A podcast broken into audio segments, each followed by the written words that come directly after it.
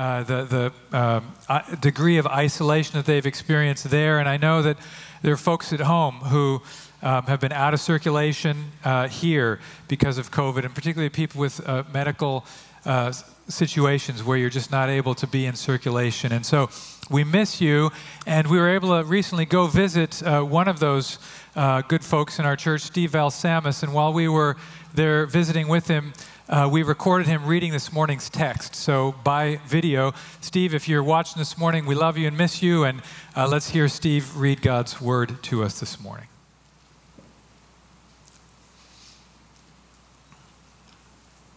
6 through 13.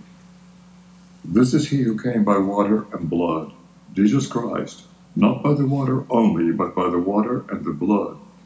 And the Spirit is the one who testifies, because the Spirit is the truth. For there are three that testify the Spirit, and the water, and the blood, and these three agree. If we receive the testimony of man, the testimony of God is greater, for this is the testimony of God that he has come, that he has born concerning his Son. Whoever believes in the Son of God has the testimony in himself. Whoever does not believe in God has made him a liar, because he has not believed in the testimony that God has borne concerning his Son. And this is the testimony that God gave us eternal life, and this life is in his Son. Whoever has the Son has life. Whoever does not have the Son does not have life. I write these things to you who believe in the name of the Son of God, that you may know that you have eternal life. Amen. Let's pray. Father, we thank you that you are a speaking God. You are there and you are not silent.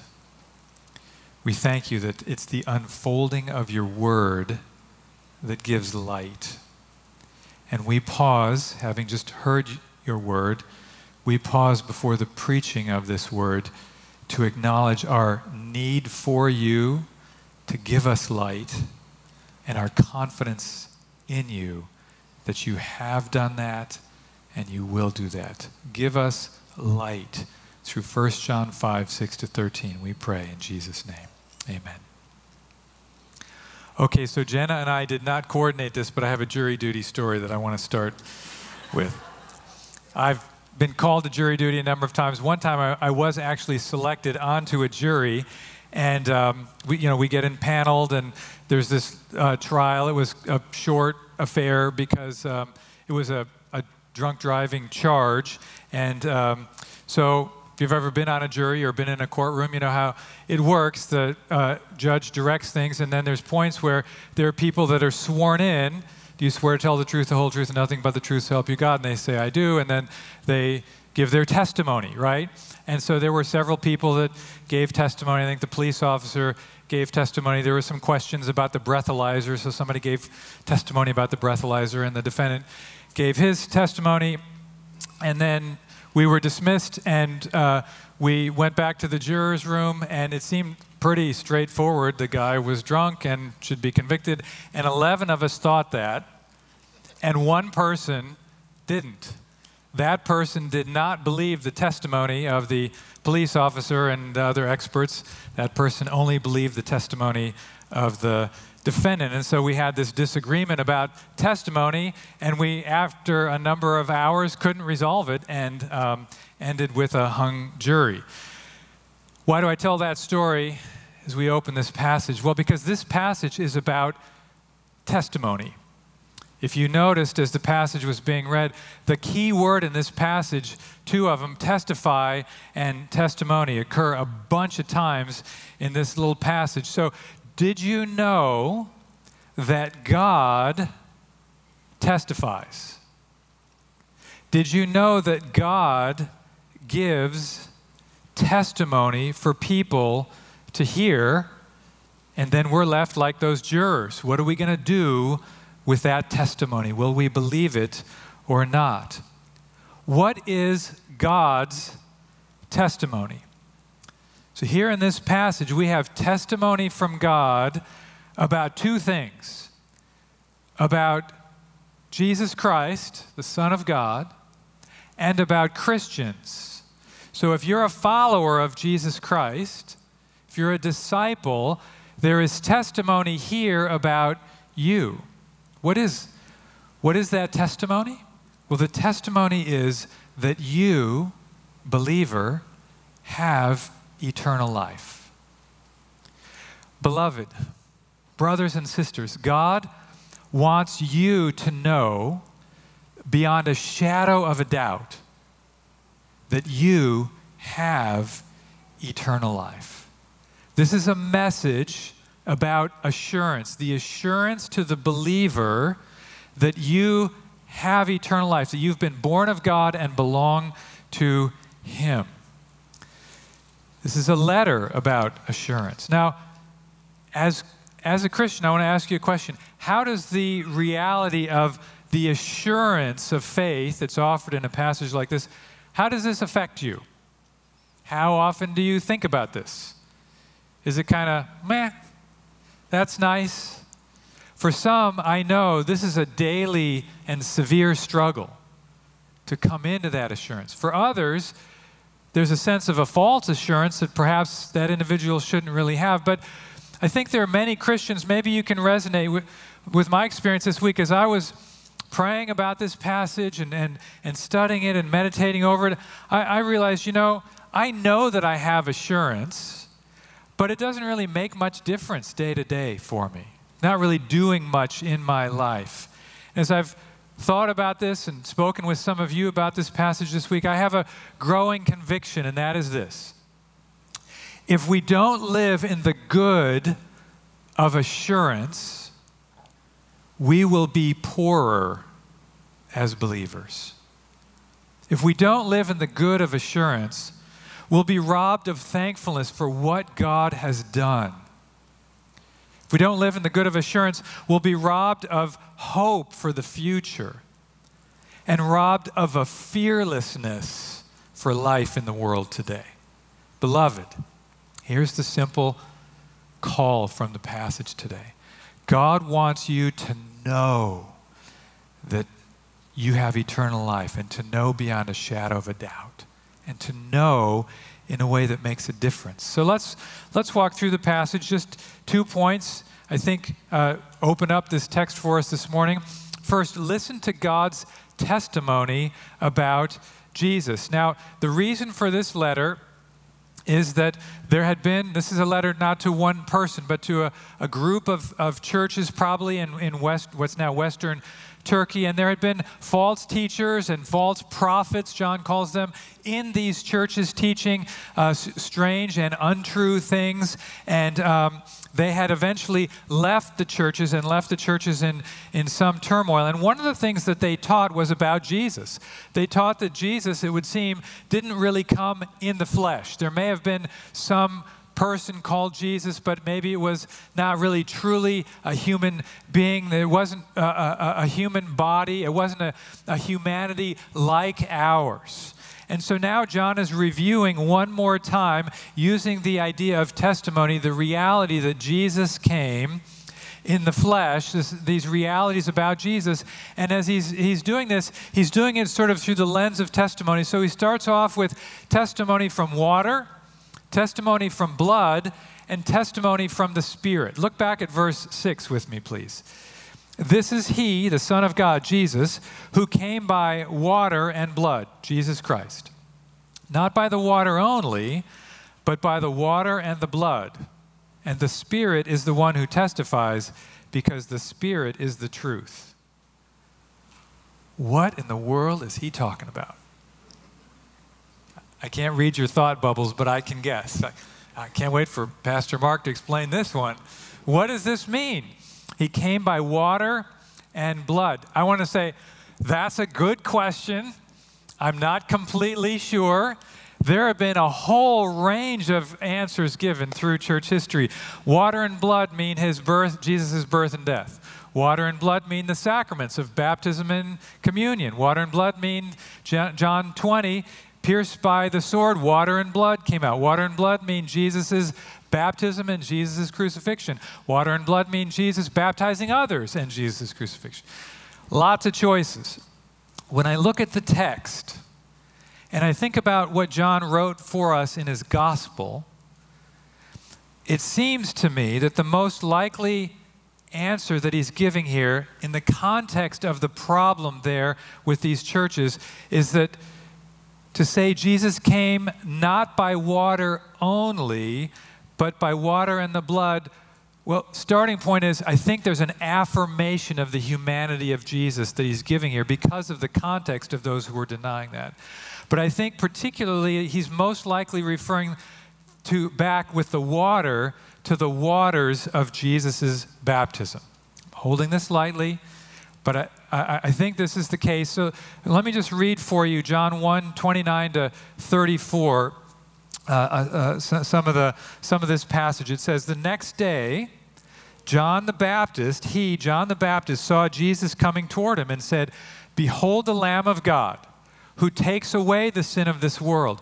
For this purpose, I, John the Baptist, came baptizing with water, there it is, that he, Jesus, might be revealed to Israel. And John bore witness, this is John the Baptist saying, I saw the Spirit descend from heaven like a dove. When did that happen? At Jesus' baptism in the water, okay? I saw the Spirit descend from heaven like a dove, and it remained on him. And I have seen and have borne witness, there's that testimony language, that this is the Son of God. So John the Baptist is saying there's a testimony of Jesus being the Son that happened at his at the waters of his baptism. Jesus came by water. Just like everybody else that got baptized by John, he got wet. Maybe he shivered when he came out of the water. John couldn't hold him under the water too long because he needed oxygen. He was just like everybody else. He came by water, and yet he wasn't just like everybody else because when he came out of the water, the Holy Spirit descended upon him and remained upon him. And this is the empowering work of the Holy Spirit at the beginning of his public ministry. Jesus came by water and he was baptized by John. But unlike everybody else who was baptized, he did not need to be baptized for the forgiveness of sins because he had no sins. And yet he was baptized in solidarity with the rest of us, signaling that he was coming to be one of us and eventually to be the sin bearers. So, witness number one is the water. He came by water, and the water is testifying to his full humanity, his identification with us as human beings. John says, Behold the Lamb of God who takes away, John the Baptist says, Behold the Lamb of God who takes away the sin of the world. Did Jesus take away the sin of the world at his baptism? No. That comes later. That's the second witness. Remember, at the cross, crown of thorns, nails through his hands and feet, bleeding, and that blood is symbolic evidence of his death on our behalf, as we were singing about this morning. John writes in the, his letter, 1 John 1 7, if we walk in the light as he is in the light, we have fellowship with one another, and the blood of Jesus, his son, cleanses us from all sin. As we confessed our sins corporately this morning, once again, we receive that ongoing forgiveness. It's always through the blood of Jesus Christ. So, witness number two is he came by blood. He gave up his life, shed his blood. He gave up his life so that people who believe in him could be born of God, as Justin preached to us last week from verse 1 of chapter 5. Could have new life. So, came by water, full humanity. One of us came by blood, sacrificial death on the cross. Witness number three the Spirit is the one who testifies because the Spirit is the truth. Now, what is the Spirit testifying about? What does the Spirit have to say? we're not told explicitly here, but John records what Jesus says about the Spirit and his testimony back in John's Gospel, chapter 15, verse 26. When the Helper comes, whom I, Jesus, will send to you from the Father, the Spirit of truth, who proceeds from the Father, he's going to do something. What is it? He will bear witness about who? About Jesus. So Jesus is saying when the Holy Spirit comes, he's going to be a testifier. He's going to be a witness. He's going to have testimony to give, and that testimony will be like a spotlight that highlights and shines the light over and over on Jesus. That's his spotlight ministry. So the Holy Spirit comes and gives us this new birth. We're able to be born of God by the power of the Spirit, and the Holy Spirit witnesses in our hearts that that gospel that we're hearing is something to hear and, and respond to. And then he continues to witness in our hearts that we belong to God, that Jesus Christ is our Redeemer and Savior. There's this inner witness of the Spirit testifying to us that we are his. So I want to ask you this morning do you know that testimony on the inside, that subjective inner sense of the Spirit's speaking to you? Do you know that? It's part of the inheritance that we receive this side of the new creation, that the Spirit comes to assure us, remind us, and encourage us. Maybe you got a just a nudge, a sense of an urge to pray sometime this week. Maybe you were in trouble or there was someone else. That's the Spirit's testimony. Do you recognize that in you? Maybe you read your Bible and something came alive. Ever had that happen? There's only one way that can happen. That's the Spirit's testimony. Maybe you had this experience of joy being able to sing with other Christians. This week, yesterday, I just experienced this sense of conviction from the Spirit. I had full weekend, Simeon Trust yesterday morning, RGCU embodied class this morning, preaching. And when I come into weekends like this, I can become very anxious, sinfully anxious. And the Spirit just so helped me yesterday morning. I was just having my devotions, and, and I just had this thought, these words kind of came in there. Why is the question in your mind, I wonder if God's going to come through this weekend? As though there's an uncertainty about that, rather than I wonder how God's going to come through this weekend. And there was just this wonderful, that's the Spirit's testimony. It's like, right, Lord, that's unbelief. How, when have you ever not come through? Of course you're going to come through. That's who you are. So the Spirit is testifying to us that we belong to Christ and making us more like Christ. So the idea here is listen, you're used to, to hearing testimony from different people about various things, how much more then should we listen to the testimony that God gives us about the most important things? And he sort of, if you skip ahead to verse 11, gives us the summary of this testimony. Verse 11, and this is the testimony first, that God gave us eternal life, and second, that this life is in his Son. So, can you see what's happening here? Slow down for just a second. Let's just, let's just pull up to a higher level and look down see. Do you, do you know what's happening here? John, Pastor John, is reviewing with these churches once more just the basics of the gospel. If you've been a Christian for a while, you probably already know everything that's in these verses. If you're a new Christian, this may be wonderful and glorious new truth for you. But if you've been walking with the Lord for a while, you, you, you may have heard this many, many times. And that's the point.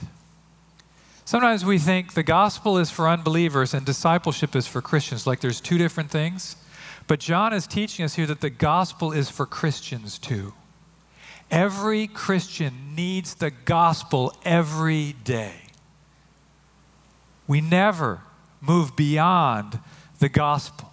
The gospel is for Christians, so we need to know what it is. We need to know what its benefits are. We want to know the God of the gospel. And then we go into our lives and into our world as ambassadors for Him, keeping God's commands. So, brothers and sisters, we need the gospel every day. We want to tune our hearts and ears to hear God's grace and gracious story of redemption constantly. Let us share this with one another, sing it with one another read it and, and, and refresh our souls in it in our Bibles. So we listen to God's testimony about Jesus, and then we listen to God's testimony about us. Look back in verse 10. Whoever believes in the Son of God, just slow down. Is that you? Do you believe in the Son of God. So this is for you now. Whoever believes in the Son of God has the testimony in himself. Whoever does not believe God has made him a liar because he has not believed in the testimony that God has borne concerning his Son. And this is the testimony that God gave us eternal life, and this life is in his Son. Verse 12 Whoever has the Son has life, whoever does not have the Son does not have life. You know, John has a way of boiling things down, doesn't he? Just gets down to the basics. Two kinds of people in the world. Let's keep it simple, he says. There's, there are people who believe in the Son of God, and there are people who don't.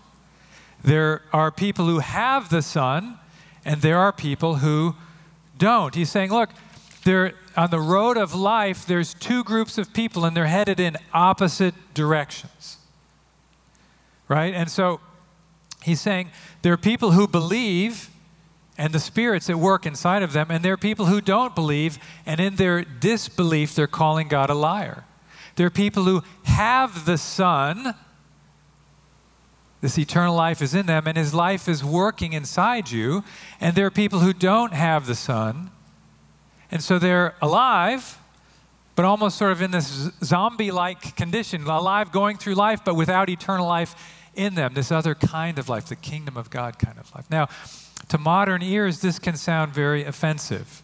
It's intolerant, it's exclusive. We live in a time when it's common for people to say things like, well, all religions teach the same thing, right? We're just supposed to love one another. Aren't all people basically good? Won't all people end up in heaven? Don't all roads sort of lead to the same place, however you get there Buddhism, Buddhism, Islam, New Age, doesn't matter. We're all heading in the same direction. But God's word to us is whoever has the Son has life, and whoever does not have the Son does not have life. There is an exclusivity here, and, and this isn't an idea that John dreamed up, this is Jesus' teaching. Jesus comes he says in John 14, 6, I am the way, the truth, and the, notice the next word, life. There it is. I am the life. No one comes to the Father except through me, through the one who came by water and blood. So God is testifying here. What will you do with this testimony? The person who rejects this testimony that Jesus is the Son of God is in effect saying, God's actually not telling the truth. God's, God's committing perjury by proclaiming that Jesus is the Son of God, the Christ, the Messiah. John presses this home for these Christians because they'd been rattled by the turmoil they'd experienced in their church, and he wants them to have this assurance this is the testimony that God gave us eternal life. Hear me. If you're the kind of person who believes in Jesus Christ and who loves the saints and who keeps God's commands, you're the kind of person who has eternal life. And you think, but I, don't do that perfectly. I fail constantly. If you're the kind of person who wishes you could stop sinning, who regrets it when you do, turns to God for forgiveness and cleansing, looks to Jesus to be your advocate, you're the kind of person who has eternal life. This is God's word to you. I, I want to just slow down here. I want, I want to ask if you're taking notes, maybe just put your pen down. If, you, if your phone's on, just turn your devices off. Just, just slow down. I, what does it mean, brothers and sisters, to have eternal life? What is that? Listen. That which was from the beginning which we have heard, which we have seen with our eyes, which we looked upon and have touched with our hands, concerning the word of life. The life was made manifest. Do you know what eternal life is? Eternal life is a person named Jesus Christ. It's not just something you get from a shelf somewhere. Jesus Christ is the embodiment of that life. The life was made manifest. If you have eternal life, you have Christ, and the life of Christ is in you. Listen, eternal life is unstoppable and never ending. You cannot kill eternal life. And that eternal life not only goes on forever, that eternal life is the kind of life that's found in the age to come that's invaded our world here today. So I want to ask you this morning do you think about heaven? Do you think about the age to come? Do you think about the new creation, new Jerusalem, the time and the place where every nation, tribe, and tongue will be gathered together, worshiping and serving God? Let me just fill your imaginations with a few words from Revelation 22. They're not going to be on the screen. I just want to encourage you to listen. If it helps you even to close your eyes, these are God's words about what's coming, about what's wrapped up in the eternal life of the age to come. Then the angel showed me the river of the water of life, bright as crystal, flowing from the throne of God and of the Lamb through the middle of the street of the city. Also, on either side of the river, the tree of life with its 12 kinds of fruit, yielding its fruit each month. The leaves of the tree were for the healing of the nations. This is apocalyptic writing. It's theology by picture. Can you see this scene? There's this river flowing from God's throne. It's a river of the water of life. See, Jesus came to that woman at the well. He said, If you would have asked me, I would have given you living water. Here's this living water in a never ceasing, always flowing river right through the middle of the city. Is anyone thirsty? Come and drink. And there's this tree of life. 12 kinds of fruit. There's a fruit of the month club in eternity. I wonder which month mangoes are going to be. I can't wait. Peaches. Oh, a whole month. What's the fruit going to be like? Here's this delightful, never get tired of it, life giving tree on both sides of the river, the apocalyptic imagery. And I love what it says about its leaves. Did you catch that? What are its leaves for? Oh, think of this the healing of the nations. Any nations need healing today? North and South Korea, Russia and Ukraine. How about Haiti? famine, poor, poverty, gangs, earthquakes. How about our country? How about all the anger, indignation, separation, polarization? We're in Black History Month. Can you imagine racism gone? All the ethnicities of the world united in Christ. Harmony. The leaves of the tree are for the healing of the nations. Now, I'm not saying every political nation as it stands now is going to just be transported into heaven, but I am saying that there will be representatives from every nation, tribe, and tongue there in the new creation. and there will be healing from all that ails us now cancer, COVID, gone, hungry children, fed, abortion, murder, gone.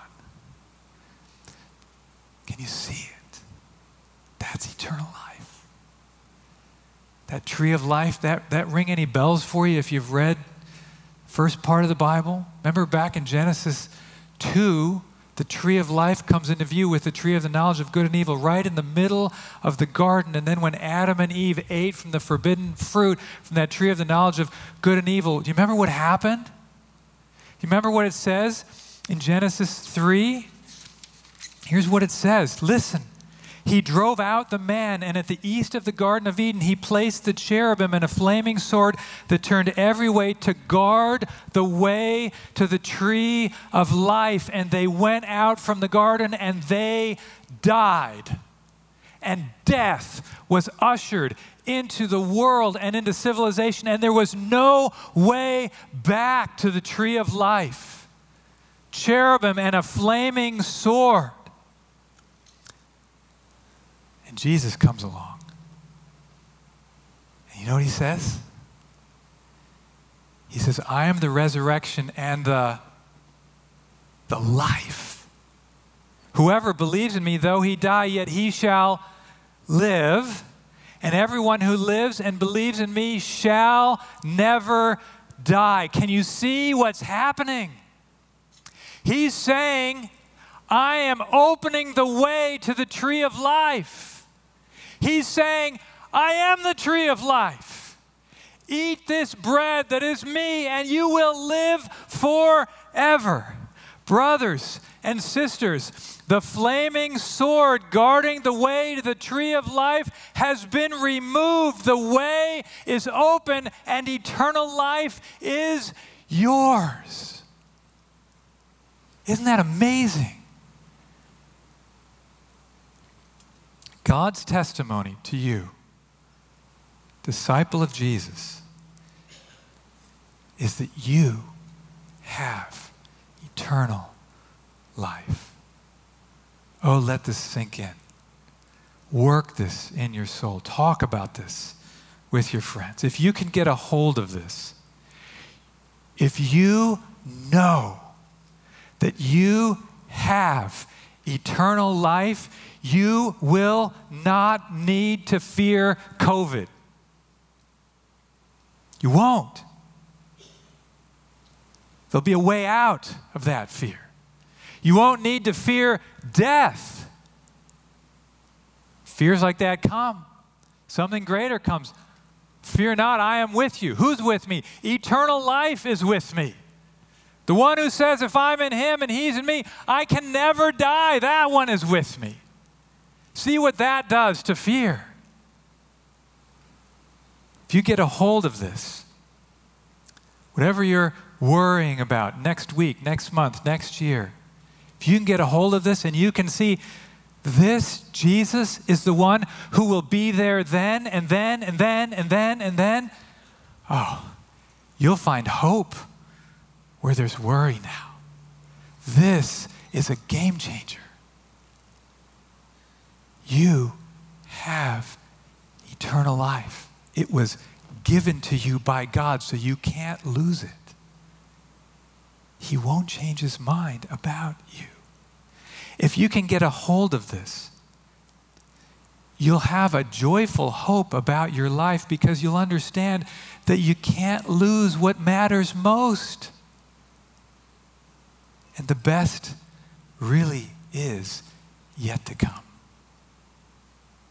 If you can get a hold of this, you won't be seduced by the empty promises of this world. Instead, you'll lay up treasure in heaven. Because you know that's where your life is, that's where you're headed. Beloved, God wants you to know beyond a shadow of a doubt that you have eternal life. And if you don't know this Jesus this way, oh, come to him. Turn to him. Call out to him. And if you if you believe you are a believer, but you struggle with this assurance, don't struggle alone. There's a community here that would love to help you grow in the peace and the joy and the hope of this assurance. I write these things to you who believe in the name of the Son of God, that you may know that you have eternal life. I preach these things to you who believe in the name of the Son of God, that you may know that you have eternal life.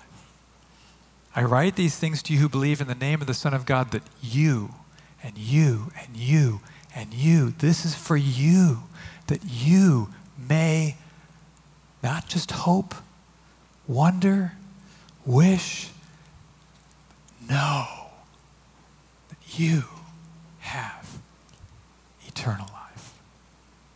May the Spirit work these things in our hearts to enable us to live in the good of this wonderful assurance.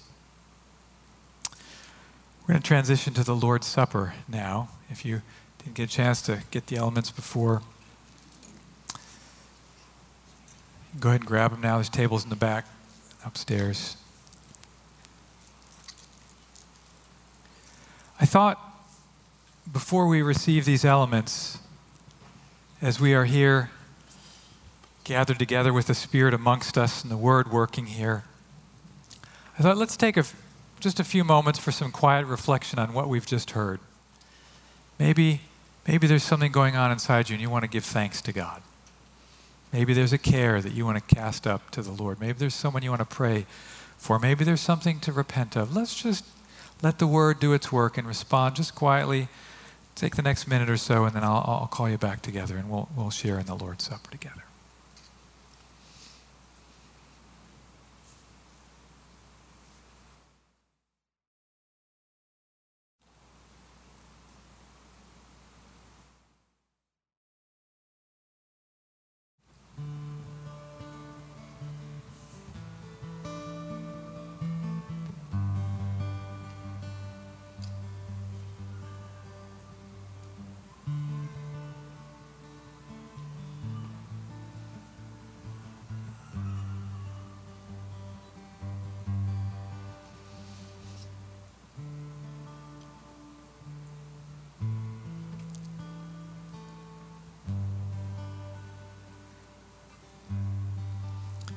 Father, thank you for your testimony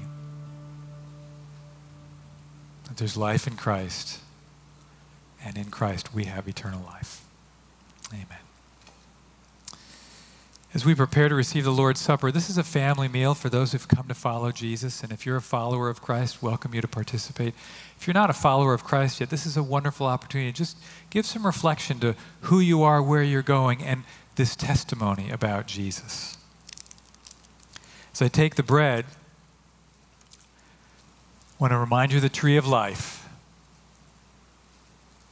Take and eat in the name of the one who is life.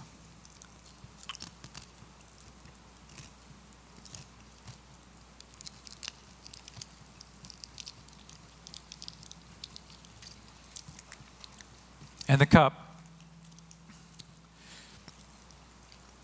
I want to encourage you to take and drink in the assurance that one day you will eat and drink at the marriage supper of the Lamb.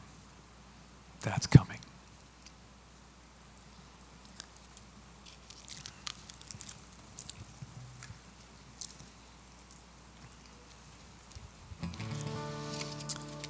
If you would please stand, let's sing.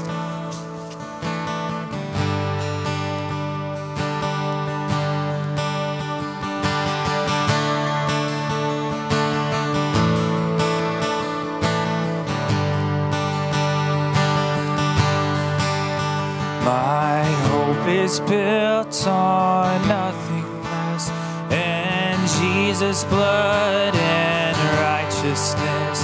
I did not trust the sweetest frame,